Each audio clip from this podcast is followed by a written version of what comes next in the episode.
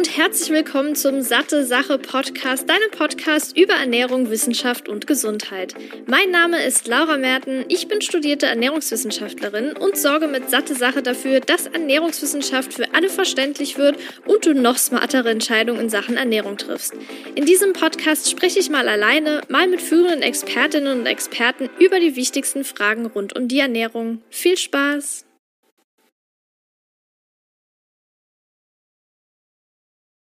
Ich begrüße dich zurück hier zu einer neuen Episode des Satte Sache Podcasts. Ich freue mich, dass du wieder eingeschaltet hast. Heute an meinem Geburtstag, falls du das am 2. Juni hörst. Und es gibt heute ein Thema, was sehr viele gefragt haben. Ich hatte dazu auch schon mal einen Blogartikel veröffentlicht. Den kannst du auch in der Episodenbeschreibung finden, falls dich das nochmal interessiert. Und auch bei Instagram. Aber ich habe das Ganze im Podcast noch nicht behandelt. Und deshalb dachte ich mir, spreche ich heute mal über das Thema Melatonin und Schlaf. Denn Melatonin-Supplements gibt es ja super, super viele mittlerweile. Also als ich das damals probiert habe, war das in Deutschland noch nicht zugelassen. Das heißt, ich habe das damals in den USA bestellt. Und ja, wird auch gerne in diesem Podcast bzw. in dieser Episode auch nochmal meine Erfahrung damit teilen. Und das ist jetzt natürlich schon etwas länger her, aber ich hatte das damals auch schon so ein bisschen aufgeschrieben, wie ich das ähm, ja empfunden habe. Und deshalb kann ich das hier auch nochmal mit dir teilen. Es ist ja so, dass es seit das zugelassen wurde, verschiedene Formen von Melatonin gibt. Also es gibt Sprays, es gibt ähm, Tabletten, es gibt Öle, Kapseln und so weiter und so fort. Und die alle sollen den Schlaf verbessern oder Schlafstörungen heilen. Aber vielleicht hast du dich auch schon mal gefragt, was Melatonin überhaupt ist, wie das Ganze wirkt. Sind die Präparate überhaupt sicher? Und selbst wenn Melatonin gegen Schlafstörungen helfen könnte, wie wirkt sich das Ganze denn auch auf die Schlafqualität aus? Denn die ist ja auch relativ wichtig. Das heißt, wenn man zum Beispiel zweimal die Nacht aufwacht, kann die Schlafqualität ja trotzdem sehr gut sein im Vergleich dazu, wenn man irgendwie die ganze Nacht durchschläft, aber nie so richtig in diese Tiefschlafphasen kommt, dann ist die Schlafqualität wiederum jetzt nicht ganz so super. Und deshalb gebe ich dir auch zum Schluss nochmal sieben Tipps, wie du deine Schlafhygiene verbessern kannst. Denn ich glaube, ich brauche dir nicht zu sagen, wie wichtig ein gesunder Schlaf ist. Und sei es jetzt beim Timing, bei der Ernährung oder beim Lebensstil, da kann man einiges dran machen. Und was das genau ist, erfährst du auf jeden Fall noch in dieser Episode. Aber kommen wir jetzt erstmal zu der Frage, was Melatonin ist. Also Melatonin ist ein Hormon, das der Körper selber herstellen kann. Es wird von der sogenannten Zirbeldrüse im Gehirn produziert, ist aber auch in anderen Bereichen wie zum Beispiel den Augen, dem Knochenmark oder dem Darm zu finden.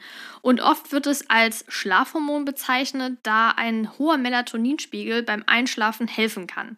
Aber wichtig ist zu wissen, Melatonin selbst macht nicht müde. Es teilt dem Körper quasi nur mit, dass es jetzt Nacht ist und er sich entspannen kann und eben dann auch nachfolgend müde wird, aber Melatonin an sich macht nicht müde. Aber wie wirkt Melatonin jetzt, fragst du dich wahrscheinlich? Also Melatonin arbeitet mit dem zirkadianen Rhythmus zusammen. Und dazu habe ich auch schon mit der Birgit eine Podcast-Episode aufgenommen. Da geht es nämlich genau darum. Wenn dich das interessiert, habe ich nochmal verlinkt. Hör da gerne mal rein. Und wenn man das jetzt einfach ausdrücken möchte, was ich gerne würde, kann man sagen, dass das die innere Uhr des Körpers ist. Und er zeigt dementsprechend dem Körper, wann es Zeit ist zu schlafen, wann es Zeit ist aufzuwachen oder auch zu essen. Und Melatonin hilft bei der Regulierung der Körpertemperatur, des Blutdrucks und des Hormonspiegels. Und wenn das Hormon dann im Körper ansteigt, wenn es dunkel ist zum Beispiel, signalisiert es so dem Körper, dass es Zeit ist zu schlafen. Und durch die Bindung an bestimmte Rezeptoren im Körper unterstützt es dann die Entspannung und trägt zur Verringerung der Nervenaktivität im Gehirn bei. Zudem kann Melatonin auch den Dopaminspiegel senken und Dopamin ist ein Hormon, das dem Körper hilft, wach zu bleiben, also im Prinzip der Gegenspieler. Aber obwohl es ja, obwohl die genaue Art und Weise, wie Melatonin jetzt beim Einschlafen hilft, relativ unklar noch ist, gibt es trotzdem Studien, die darauf hindeuten, dass diese Prozesse beim Einschlafen helfen können. Also Prozesse im Sinne von dass der Blutdruck reduziert wird, dass die Nervenaktivität verringert wird, die Kem Temperatur wird reguliert und so weiter. Die ganzen Hormonspiegel werden ähm, angepasst und dementsprechend soll das dann scheinbar beim Einschlafen helfen. Aber Melatonin kann dem Körper auch helfen, sich auf den Schlaf vorzubereiten. Das heißt, wenn Menschen, die nachts nicht genug davon produzieren können, können durch Melatonin quasi profitieren, um Einschlafprobleme zu verringern. Jetzt fragst du dich vielleicht, ja, äh, habe ich einen niedrigen Melatoninspiegel? Wie funktioniert das? Wie kann es denn sein, dass jemand einen geringen hat? Das liegt zum Beispiel daran, wenn jemand sehr viel Stress hat, viel raucht oder generell kann Rauchen auch den Melatoninspiegel verringern. Wenn man sehr viel nachts, äh, sehr viel Licht nachts ausgesetzt ist, wenn man zu wenig natürliches Licht am Tag kriegt, dementsprechend auch für SchichtarbeiterInnen, die ja dann auch Probleme haben, tagsüber vielleicht ähm, ja, dann schlafen zu müssen und nachts, wenn es dunkel ist, dann arbeiten zu gehen. Das heißt, da ist die innere Uhr ja auch etwas problematisch. Und zu dem Thema habe ich auch ähm, mit der Birgit, also über dieses Thema habe ich mit der Birgit gesprochen. Das bedeutet, du kannst dir das gerne mal anhören, wenn dich das Thema Schichtarbeit interessiert. Das finde ich nämlich auch sehr spannend und es betrifft ja sehr viele. Also es ist jetzt nicht gerade unwichtig. Genau, und außerdem ist noch das Alter entscheidend. Generell haben ältere Menschen eher einen geringeren Melatoninspiegel als zum Beispiel Jugendliche und deshalb ähm, ja, haben die auch oft Probleme mit dem Schlaf. Kommen wir jetzt zum Thema Melatonin-Supplements. Ich habe ja schon gesagt, dass Melatonin auf natürlichem Wege vom Körper produziert wird. In den letzten Jahren wird aber gerade das Hormon in Deutschland als Nahrungsergänzungsmittel beliebter. Es soll, wie ich ja schon angedeutet habe, beim Einschlafen helfen, bessere Entspannung, Jetlag-Symptome reduzieren und sogar Schlafstörungen verbessern. Aber sind diese Supplements überhaupt sicher?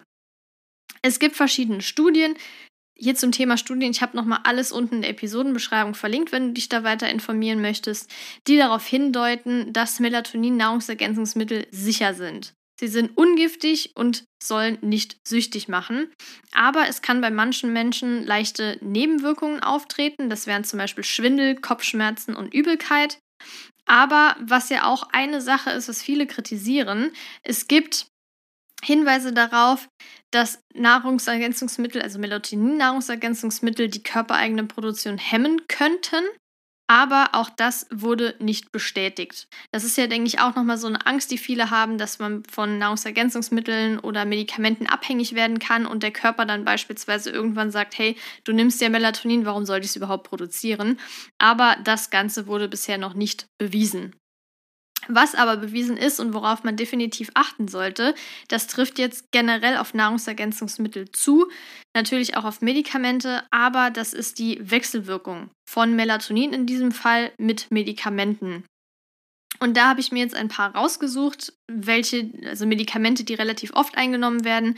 Das ist beispielsweise die Antibabypille und da kann Melatonin die Nebenwirkungen verstärken. Bei Antidepressivern kann Melatonin zu erhöhten Müdigkeit führen. Antidiabetika können den Blutzuckerspiegel beeinflussen. Antikonvulsiva, da kann die Wirkung gehemmt werden und die Häufigkeit von Krampfanfällen erhöht werden. Dann Blutdruckmedikamente, da kann Melatonin den Blutdruck erhöhen. Bei Blutverdünnern, da verringert sich die Blutgerinnung und kann dadurch auch das Blutungsrisiko erhöhen. Bei Immunsuppressiva kann Melatonin die Immunfunktion stimulieren und die Medikamentenwirkung beeinträchtigen. Und als letztes habe ich hier noch Schlaf- oder Beruhigungsmittel. Und da kann Melatonin die sedierende Wirkung erhöhen. Also es ist es klingt jetzt vielleicht so, als wäre Melatonin das Schlimmste, was es gibt. Also, dass man es auf keinen Fall nehmen sollte. So ist es nicht unbedingt. Die Sache ist ja immer, es kann, es muss nicht. Und wenn du jetzt sagst, ich möchte das gern mal ausprobieren, du nimmst aber beispielsweise, weiß ich nicht, äh, die Antibabypille, dann versuch das einfach mal, sprich vielleicht mit deiner Frauenärztin, deinem Frauenarzt darüber oder Hausärztin und check das einfach mal. Man kann es mal ausprobieren, wenn du merkst, dir geht es nicht gut damit, kann man das immer noch absetzen und von daher, ähm, ja, würde ich jetzt nicht unbedingt sagen, diese Nebenwirkungen müssen eintreten. Jetzt meine Erfahrung. Also, wie ich ja schon gesagt habe, habe ich vor langer Zeit Melatonin genommen und der Grund dafür war, weil ich mehrere Monate lang, ich glaube sogar ein Jahr Schlafstörungen hatte. Das heißt, von hin zu Panikattacken bis über, ich kann nicht einschlafen, ich kann nicht durchschlafen und so weiter und so fort. Also es war eine krasse Odyssee von miesem Schlaf und äh, das hat mich auch sehr, sehr mitgenommen. Deshalb habe ich damals recherchiert und überlegt, was könnte ich denn noch machen. Ich möchte jetzt gar nicht auf die Psyche eingehen, die letztendlich der Auslöser war, aber trotzdem habe ich unabhängig davon natürlich nach irgendwas gesucht, was mir vielleicht sogar akut helfen könnte. Und ich hatte damals auch Melatonin noch nicht ganz so präsent, weil das eben in Deutschland noch nicht erhältlich war. Deshalb habe ich es aus den USA bestellt wie ich eben schon gesagt habe, und mich dann auch genau an die Dosierung gehalten, die angegeben wurde und dann gewartet, dass sich ein Effekt einstellt. Und im Internet liest man ja häufig, dass sich eine spürbare Veränderung erst nach ungefähr drei bis vier Wochen einstellt, weshalb ich dann erstmal gewartet habe und jetzt nicht davon ausgegangen bin, dass das jetzt innerhalb von ein ähm, paar Tagen wirkt. Aber auch nachdem ich es zwei Monate genommen habe, konnte ich keine Verbesserung erkennen. Also ich wurde weder weniger, wurde weder, ich wurde weder schneller müde nach der Einnahme, noch konnte ich besser schlafen oder sogar durchschlafen. Und trotzdem habe ich dann die ganze Packung genommen, die etwa, ich glaube, drei Monate ausreichte.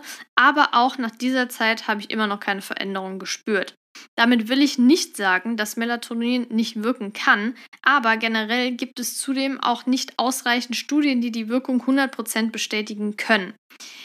Aber weil Melatonin ja mittlerweile in Deutschland zugelassen ist, gibt es super viele Hersteller, die Supplements anbieten und die sind dann oft kombiniert mit Baldrian, Lavendel oder Hopfen und anderen Inhaltsstoffen, die eben auch eine beruhigende Wirkung auf den Körper haben können. Also wenn du jetzt sagst, hey, ich will das einfach mal ausprobieren, dann informier dich einfach mal, welche Nahrungsergänzungsmittel es auf dem Markt gibt. Oft sind das ja auch Kombipräparate. Frag vielleicht auch nochmal deine Ärztin, deinen Arzt, vielleicht kann der oder sie da nochmal helfen und auch beraten. Aber trotz allem solltest du, bevor du Nahrungsergänzungsmittel für besseren Schlaf einnimmst oder Schlaftabletten, unbedingt ähm, ja, bestimmte Tipps umsetzen, die ich dir jetzt mitgebe, die du vielleicht bevorzugen solltest. Also solltest erstmal so ein bisschen deine Schlafhygiene optimieren, bevor du dann letztendlich zu sogar Schlaftabletten ähm, greifst, weil das ist meiner Meinung nach eher so die entweder sehr akute Variante äh, bzw. Lösung oder eben langfristig, wenn alles andere nicht mehr hilft, dass man da dann überlegt, wie könnte ich das medikamentös oder mit Nahrungsergänzungsmittel beispielsweise noch verbessern. So, das war zum Thema Melatonin. Ich hoffe, ich konnte da jetzt die häufigsten Fragen beantworten und dann auch noch meine Erfahrung mit dir teilen. Vielleicht hat dir das auch noch mal geholfen. Aber jetzt kommen wir zum auch sehr wichtigen Punkt und zwar das Thema Schlafhygiene, weil die ist echt nicht zu unterschätzen. Aber was bedeutet Schlafhygiene jetzt eigentlich? Also Hygiene verbindet man eher so mit keine Ahnung, sauber halten und so, aber letztendlich sollte der Schlaf ja auch sauber gehalten werden. Und dementsprechend bezieht sich Schlafhygiene auf die gesunde Schlafgewohnheiten. Und eine gute Schlafhygiene ist super wichtig, sowohl für die geistige als auch die körperliche Gesundheit und die Lebensqualität insgesamt. Das heißt, dein Verhalten über den Tag, nicht nur vor dem Schlafengehen, kann sich darauf auswirken, wie gut du schläfst. Und auch die Auswahl von Lebensmitteln, dem Zeitplan, deiner Abendroutine und super viele andere Aktivitäten spielen da eine Rolle. Das heißt, wenn du nicht gut schläfst, kannst du sowohl tagsüber als auch vor dem Schlafengehen verschiedene Maßnahmen umsetzen, um eben deinen Schlaf dann zu verbessern. Und genau darum geht es bei der sogenannten Schlafhygiene. Man soll verschiedene gesunde Gewohnheiten entwickeln, die dann letztendlich zum guten Schlaf führen können. So, Jetzt ist die Frage, was sind überhaupt Anzeichen für schlechte Schlafhygiene? Wie kannst du herausfinden, ob deine Schlafhygiene wirklich schlecht ist? Werbung Hast du dir schon mal Gedanken um deine Omega-3-Zufuhr gemacht? In den Industrieländern ist die ausreichende Fettzufuhr kein Problem. Das Problem liegt hier eher in der Art der Fettsäuren und besonders in dem Verhältnis von Omega-6 zu Omega-3-Fettsäuren, welches bei 5 zu 1 liegen sollte. Allerdings ist es hierzulande eher 10 zu 1, beziehungsweise gerade bei Jugendlichen sogar bis zu 25 zu 1. Die Vorzüge von Omega-3-Fettsäuren sind auch durch zahlreiche Studien gesichert, wie zum Beispiel das EPA EPA und DHA zu einer normalen Herzfunktion beitragen, DHA zur Erhaltung einer normalen Gehirnfunktion sowie normaler Sehkraft beiträgt. Wenn jemand, wie auch ich jetzt aber kein und vor allem nicht regelmäßig Fisch isst, ist es wichtig, eine Alternative zu finden. Daher kann es durchaus sinnvoll sein, hochwertiges pflanzliches Algenöl zu nutzen und genau das bekommst du bei Norsan zusätzlich auch aus umweltschonendem Anbau. Das vegane Omega-3 von Norsan enthält zudem hochwertiges Bio-Olivenöl als Antioxidant und 800 internationale Einheiten veganes Vitamin D3. Neben dem Öl bietet Norsan auch das hochdosierte Omega-3 in Kapseln an und das Gute daran, weder das Öl noch die Kapseln haben einen fischigen Geruch oder Geschmack. Damit auch du dich jetzt vom Omega-3-Experten Norsan überzeugen kannst, konnte ich einen Rabattcode für dich ergattern. Mit dem Code SatteSache15, klein und zusammengeschrieben, bekommst du 15% Rabatt auf deine gesamten Neukundenbestellung. Ganz einfach unter www.norsan.de per Mail oder Telefon einlösen und deinen eigenen Omega-3-Bedarf decken, sowie den deiner Liebsten. Werbung Ende. Es gibt eine Statistik von dem Centers for Disease Control and Prevention, CDC abgekürzt, und die sagt, dass etwa ein Drittel, also dass mehr als ein Drittel sogar der Menschen nicht die empfohlenen sieben bis neun Stunden Schlaf bekommen, die für die allgemeine Gesundheit und das Wohlbefinden wichtige sind. Und genau das könnte dann auch auf die schlechte Schlafhygiene zurückzuführen sein. Beispielsweise, wenn du ewig brauchst, um überhaupt einzuschlafen, oder hellwach bist, sobald du im Bett liegst und dann um 2 Uhr nachts nochmal wach wirst. Also es gibt super viele Sachen. Also sowohl Einschlafprobleme als auch nächtliches Aufwachen, Schlafstörungen jeglicher Art, wenn du tagsüber super oft müde bist oder wenn du zum Beispiel auch das Gefühl hast, benebelt, benebelt zu sein. Aber es gibt auch eine Studie, die gezeigt hat, dass Schlafmangel zu Angststörungen und sogar Depressionen führen können. Und die Ergebnisse brachten jetzt diesen Schlafmangel mit Problemen in Verbindung, die die Aufmerksamkeit von negativen Gedanken und Ideen ablenken, wodurch wir ein größerem Risiko für Depressionen ausgesetzt sind. Und das finde ich halt auch sehr, sehr interessant, weil eben schlechter Schlaf jetzt nicht nur unmittelbare Auswirkungen auf, ich bin am nächsten Tag super müde hat, sondern eben auch auf die Laune und das auch langfristig sogar zu depressiver Verstimmung führen kann. Ich denke, das geht so ein bisschen Hand in Hand, also sowohl wenn man eben diese depressive Verstimmung hat, dass das die Schlafqualität beeinträchtigt, weil das ist natürlich jetzt nochmal Depressionen sind nochmal ein ganz anderes Thema, als wenn man jetzt sagt, oh, ich bin heute voll schlecht gelaunt. Aber selbst diese Kleinigkeit, wenn wir abends schlecht gelaunt sind, wenn wir genervt sind von irgendwas, können wir meistens nicht so gut einschlafen. Und das kennt wahrscheinlich jeder. Dementsprechend, wenn man eben zu depressiver Verstimmung neigt oder sogar an Depressionen leidet, dann kann das eben auch sehr stark den Schlaf beeinträchtigen.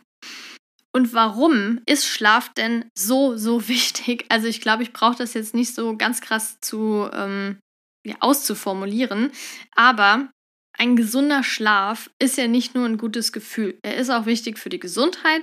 Er stärkt das Immunsystem, hilft dabei, ein gesundes Gewicht zu halten und senkt auch das Risiko für Erkrankungen wie zum Beispiel Diabetes und Herz-Kreislauf-Erkrankungen.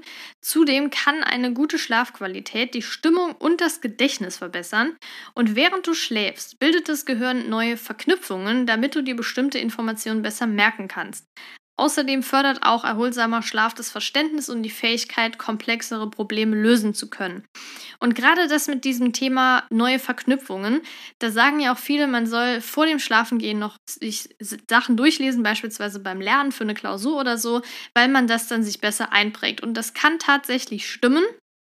Und dementsprechend habe ich das auch schon getan. Und meiner Erfahrung nach hat es auch wirklich geholfen. Ich weiß jetzt nicht so genau, ob es wirklich genauso ist, aber ich kann es mir sehr, sehr gut vorstellen. Aber das war jetzt nur so ein kleiner, äh, eine kleine Side-Information.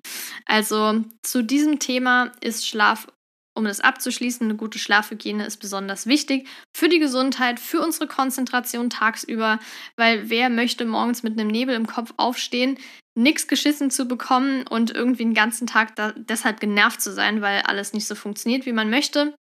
Niemand wahrscheinlich und deshalb gibt es jetzt hier auch nochmal sieben Tipps von mir für besseren Schlaf, weil gesunder Schlaf wirklich leichter zu erreichen ist, als du jetzt vielleicht denkst. Und deshalb haben wir jetzt hier sieben Tipps für uns. Also, ich würde jetzt sagen, ich teaser die mal ganz kurz an und dann gehe ich ein bisschen genauer drauf ein. Tipp 1 ist eine konstante Schlafenszeit. Zweitens, eine Abendroutine etablieren. Drittens, die Bildschirme auszuschalten. Viertens, regelmäßige Bewegung und Sport. Fünftens, den Koffeinkonsum reduzieren. Sechstens, nur müde ins Bett zu gehen. Und der siebte und letzte Tipp ist, Napping zu limitieren. Und wie versprochen, gehe ich jetzt hier ein bisschen genauer drauf ein. Zum ersten Tipp konstante Schlafenszeit. Versuch täglich am besten auch an den Wochenenden zu etwa denselben Zeiten einzuschlafen und aufzuwachen, denn dadurch wird der Schlafzyklus des Körpers, also die innere Uhr, der zirkadiane Rhythmus gestärkt, was das Einschlafen und Aufwachen auf eine lange Dauer erleichtern kann. Und das Einhalten von festen Zeitplänen kann auch dazu beitragen, dass du dich tagsüber nicht mehr so müde fühlst und ideal wird ja gesagt sieben bis neun Stunden Schlaf pro Nacht. Ich weiß, es ist nicht immer möglich, zur gleichen Zeit schlafen zu gehen, zur gleichen Zeit aufzuwachen. Manchmal denke ich mir ja auch am Wochenende, ey, was soll ich denn jetzt um 11 Uhr ins Bett, nur weil ich das unter der Woche mache? Ich habe jetzt Bock, noch abends was zu unternehmen. Dann mache ich das ja mit Bewusstsein. Also ich sage das ja jetzt dann zu mir, okay, ich entscheide mich jetzt bewusst dazu. Aber wenn du jetzt wirklich aktiv Probleme beim Schlafen hast oder generell ähm, ja, Schlafprobleme hast, dann würde ich auf jeden Fall an deiner Stelle das, diese ganzen Tipps, die ich sage, jetzt nach und nach mal einführen und einfach mal testen, wie das für dich wirkt. Wenn du dann merkst, hey, bestimmte Sachen haben geholfen, dann denke ich, wirst du mit Sicherheit selber dabei bleiben.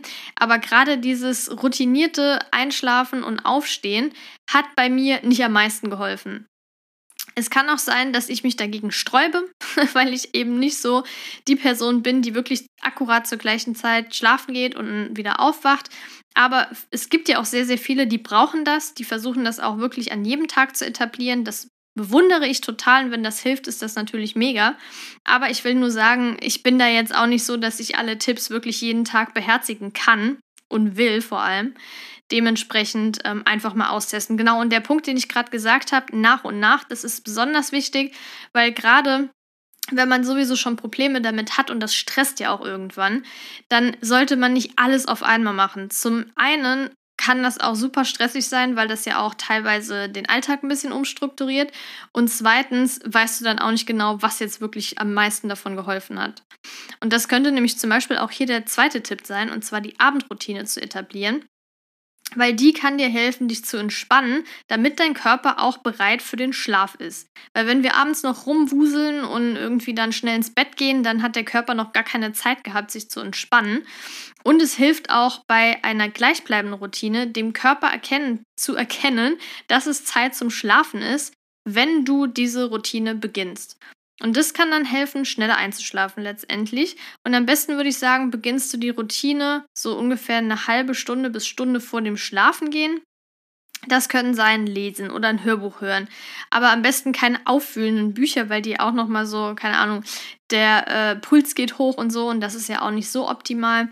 Dann könntest du meditieren, beruhigende Musik hören, leichte Dehnübungen um Verspannungen, die den Tag über ähm, sich angesammelt haben, zu lösen oder zum Beispiel auch ein warmes Bad nehmen oder duschen und aber möglichst vermeiden, was stressig oder übermäßig stimulierendes wie emotionale Gespräche oder die Arbeit noch abends mit ins Bett zu nehmen. Und gerade das emotionale Gespräche, also das kenne ich nur zu gut, das ist keine gute Idee. Ich weiß, meistens ist es dann abends irgendwie, kommt alles zusammen, weil tagsüber hat man so viel Ablenkung. Abends dann so, ah, ich wollte doch übrigens noch was ansprechen. Ist super ätzend, ich weiß. Funktioniert auch nicht immer, das tagsüber zu machen, weil dann ist man tagsüber abgelenkt, dann denkt man sich, hey, dann kann ich die Arbeit oder was auch immer nicht gut machen, jetzt muss ich das bis abends aufheben und dann ansprechen. Aber wenn, dann kann ich empfehlen, das aufzuschreiben, die Gedanken, weil dann sind sie ein bisschen aus dem Kopf, du hast es aufgeschrieben, legst es beiseite und dann sind quasi deine Gedanken so ein bisschen aus dir rausgesprudelt und die sind auch nicht mehr aktiv dann in deinem Kopf bestenfalls. Also bei mir ist es zumindest so, sobald ich das aufgeschrieben habe, ja, ähm, schwirrt mir das jetzt nicht mehr so extrem im Kopf rum und hindert mich am Schlafen. Ein ganz, ganz wichtiger Tipp, den, glaube ich, sehr viele nicht beherzigen, aber was einen riesen Effekt hat, und zwar Bildschirme auszuschalten, weil die meisten elektronischen Geräte immer noch blaues Licht ausstrahlen und das kann den Melatoninspiegel im Körper senken und somit auch das Einschlafen erschweren. Es reicht aber leider nicht aus, nur kurz vor dem Schlafengehen nicht mehr auf das Handy zu schauen, denn auch wenn dein Handy sich in der Nähe des Bettes befindet, kann es theoretisch den Schlaf stören. Ich will jetzt hier nicht mit irgendwelcher Strahlung anfangen, es geht nur darum, dass man ja beispielsweise dann auch vergisst, das Vibrieren auszustellen, den Ton auszustellen. Das kann dann irgendwie nachts dich aufwachen lassen und so weiter und so fort. Ähm, oder man guckt zwischendurch mal drauf. Was zum Beispiel auch passieren kann, ähm, ist, dass nachts einfach nur ein Licht angeht oder so auf dem Handy, obwohl man jetzt kein Vibrieren oder so anhat. Und wenn man gerade sein Gesicht darauf richtet in, aufs Handy und das geht nachts an, man ist sowieso gerade nicht im Tiefschlaf, dann wird eben der Schlaf unterbrochen. Man wacht kurz auf und das wiederum kann dann dazu führen, dass es länger dauert, nochmal einschlafen zu können. Und äh, deshalb schaltest du am besten die Geräte spätestens 60 Minuten vor dem Schlafengehen aus. Und auch wenn das Handy einen Blaufilter hat, kann es trotzdem ablenken und die Melatoninproduktion hemmen. Und das gilt jetzt aber nicht nur für Handy, sondern das gilt auch für Fernseher, für Laptop und so. Und deshalb habe ich ja gerade schon den zweiten Tipp genannt, eine Abendroutine etablieren, irgendwas, was dich runterbringt. Es muss nicht immer Fernsehen sein, es muss nicht immer Laptop sein oder Handy. Man kann auch irgendwie mal anfangen zu lesen für diejenigen, nicht gerne lesen, gibt es ja auch Hörbücher oder Podcasts sogar. Äh, meditieren, ein bisschen Dehnübungen machen, abends warm zu duschen. Also da gibt es wirklich sehr viele Dinge, mit denen man sich eine halbe bis Stunde vor dem Schlafengehen noch beschäftigen kann, als jetzt nur aufs Handy gucken zu können. Der vierte Tipp ist regelmäßige Bewegung und Sport. Wahrscheinlich kannst du den Tipp nicht mehr hören. Ich nenne ihn aber trotzdem, weil er wirklich einen Effekt hat. Und das ist nämlich wirklich so, dass schon 30 Minuten Sport am Tag die Schlafqualität und die allgemeine Gesundheit verbessern können. Wenn du jetzt noch Sport an der frischen Luft machst und das Ganze im natürlichen Tageslicht, kann das auch nochmal den Schlafrhythmus regulieren. Und wenn du jetzt aber sagst, hey, ich kann aber nur in geschlossenen Räumen Sport machen, ist das vollkommen egal. Dann hat man natürlich diesen natürlichen Tageslichteffekt nicht, aber man hat auf jeden Fall die positiven Effekte vom Sport. Aber am besten solltest du jetzt auch nicht unbedingt ein bis zwei Stunden vor dem Schlafengehen noch extrem anstrengenden Sport machen, denn durch die Erhöhung von deinem Energielevel und der Körpertemperatur können diese beiden Sachen das Schlafen, äh, das Einschlafen erschweren. Wenn du jetzt aber abends unbedingt Sport machen willst, dann, wie ich ja gerade eben gesagt habe, am besten so leichte Dehnübungen machen oder Yoga. Das ist eigentlich auch ähm, ganz gut für relativ abends noch so ein bisschen runterzukommen. Der fünfte Tipp ist das Thema Koffeinkonsum reduzieren, denn die Wirkung von Koffein kann drei bis sieben Stunden anhalten. Das bedeutet, dass eine Tasse Kaffee am Nachmittag möglicherweise viel länger wach und aufmerksam hält, wie es für deinen gesunden Schlaf förderlich ist. Es gibt auch Menschen, die selbst um 22 Uhr abends noch Kaffee trinken können und dann um 23 Uhr im Bett liegen. Da hat jeder eine andere Toleranz, Toleranzgrenze und je höher der Koffeinkonsum ist, desto höher ist natürlich dann auch die Toleranz und die Wirkung. Aber Menschen, die sehr wenig Koffein trinken, haben dadurch, wenn sie spät Koffein trinken, öfter Probleme beim Einschlafen nur weil man jetzt eine Stunde vorm Schlafengehen noch Kaffee trinken kann, ohne Einschlafprobleme zu haben, heißt das nicht, dass es was Gutes ist, weil dann kann das schon sogar darauf hindeuten, dass der Koffeinkonsum allgemein etwas zu hoch ist. Und deshalb empfehle ich dir den Blogartikel in der Episodenbeschreibung zum Thema bewusster Koffeinkonsum. Der kann auf jeden Fall sehr gut weiterhelfen. So, der vorletzte, sechste Tipp ist nur müde ins Bett zu gehen. Wenn du dich nämlich noch nicht müde fühlst, dich aber zwingst ins Bett zu gehen und dich dann hin und her wälzt, das ist einfach nur super ätzend und macht gar keinen Spaß, macht auch gar keinen Sinn. Und deshalb solltest du erstmal was Entspanntes machen, bis du wirklich müde genug bist. Und ich merke das, bei mir ist Lesen übelster Trigger, wenn ich abends im Bett liege und denke, nee, ich bin eigentlich schon relativ müde, versuche dann zu schlafen, mache Licht aus und denke, nee, ey, ich wälze mich hier die ganze Zeit rum, dann mache ich das Licht wieder an, lese 10 Minuten beispielsweise und bin dann super müde, dass ich, sobald das Licht aus ist, sofort einschlafe. Und dementsprechend solltest du wirklich gucken, dass du dann auch entweder zum Beispiel auf der Couch noch ein Buch liest, bis du müde genug bist, um dann ins Bett zu gehen, oder das Ganze im Bett machst. Also das ist dann dir überlassen. Manche sagen, ich möchte das getrennt halten, ich möchte wirklich nur zum aktiven Schlafen ins Bett gehen und vorher irgendwie diese Entspannungssachen in anderen Räumen machen oder auf der Couch beispielsweise. Das kannst du dir dann nochmal überlegen, wie das für dich am besten passt. Dann sind wir auch schon beim letzten Tipp und zwar das liebe Napping limitieren. Weil ein Nickerchen tagsüber kann das spätere Einschlafen erschweren, wenn es zu spät gemacht wird. Und die ideale Länge eines Mittagsschlafs ist 15 bis maximal 30 Minuten und es sollte bestens nicht nach 16 Uhr sein, weil zu langes oder spätes Napping kann dann den Schlafrhythmus stören und vor allem bei erwachsenen Kindern. Babys, die schlafen ja tagsüber immer mal wieder, da ist es was ganz anderes als bei Erwachsenen, weil Erwachsene müssen jetzt nicht unbedingt tagsüber schlafen, wenn der nächtliche Schlaf erholsam ist und man jetzt nicht tagsüber dann noch übelst müde ist. Das heißt aber nicht, dass ein Mittagsschläfchen ungesund ist. Also wenn du jetzt wirklich sagst, hey, ich brauche mittags irgendwie meine 15 Minuten Powernapping, dann mach das, das ist gar kein Problem, aber man muss es nicht unbedingt haben, wie jetzt beispielsweise Babys oder so. Aber wichtig ist, dass das eben nicht zu lang ist und nicht zu spät, weil das stört dann den, ich nenne es jetzt einfach mal Hauptschlaf. Ja, das waren einige Infos zum Thema Melatonin und Schlaf. Deshalb gibt es nochmal zum Ende ein kurzes Fazit.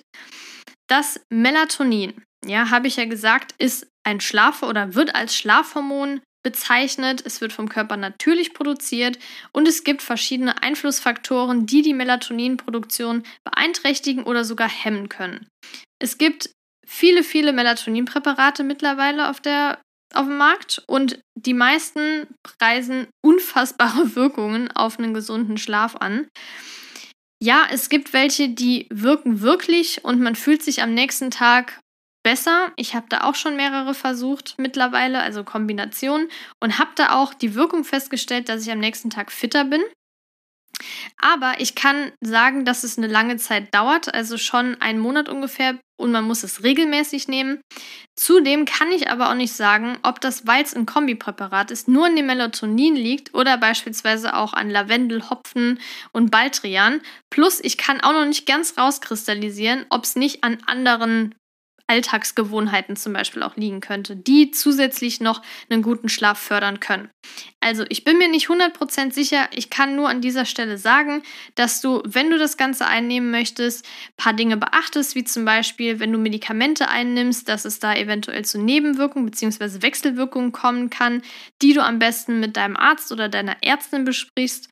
Und bevor du darauf zurückgreifst, empfehle ich dir zumindest erstmal die sieben Tipps, die ich genannt habe, schon mal zu beherzigen, umzusetzen und zu schauen, wie funktioniert das Ganze für mich. Also wie funktioniert es, wenn ich eine Abendroutine etabliere, wenn ich weniger oder früher Koffein konsumiere, wenn ich mich regelmäßig nicht nur sportlich betätige, sondern auch im Alltag bewege, wenn ich wirklich schaue, dass ich relativ ähnliche Schlafenszeiten habe und vor allem, wenn ich die Bildschirme rechtzeitig vor dem Schlafengehen ausschalte. Check das alles mal ab. Nach und nach, alles immer mit der Ruhe, kein Stress. Und wenn du dann aber merkst, ey, das funktioniert alles nicht, dann kannst du mal sowas ausprobieren. Ich will dir jetzt nicht davon, dich davon abhalten, dass du das auch davor schon ausprobierst. Was ich auf jeden Fall äh, sehr spannend fände, ist, wenn du schon mal so ein Melatoninpräparat getestet hast, wenn du dazu einfach mal deine Erfahrungen teilst. Falls du diese Episode bei YouTube hören solltest, kannst du das sehr gerne in den Kommentaren tun oder beispielsweise auch beispielsweise auch bei Instagram mir schreiben, satte Sache, oder eben auch eine Mail an laura.sattesache.de. Ich freue mich auf jeden Fall drüber und auch, dass du dir diese Episode angehört hast. Wenn dir der Podcast gefällt, abonniere ihn doch gerne und bewerte ihn bei Spotify oder Apple Podcast gerne mit 5 Sternen, wenn er dir sehr gut gefällt. Und dann freue ich mich auf jeden Fall, dich in der nächsten Episode wieder begrüßen zu dürfen. Schau auf jeden Fall nochmal in der Episodenbeschreibung vorbei. Da habe ich sowohl alle Quellen als auch weiterführende Blogartikel und Podcast-Episoden verlinkt. Bis dann, deine Laura.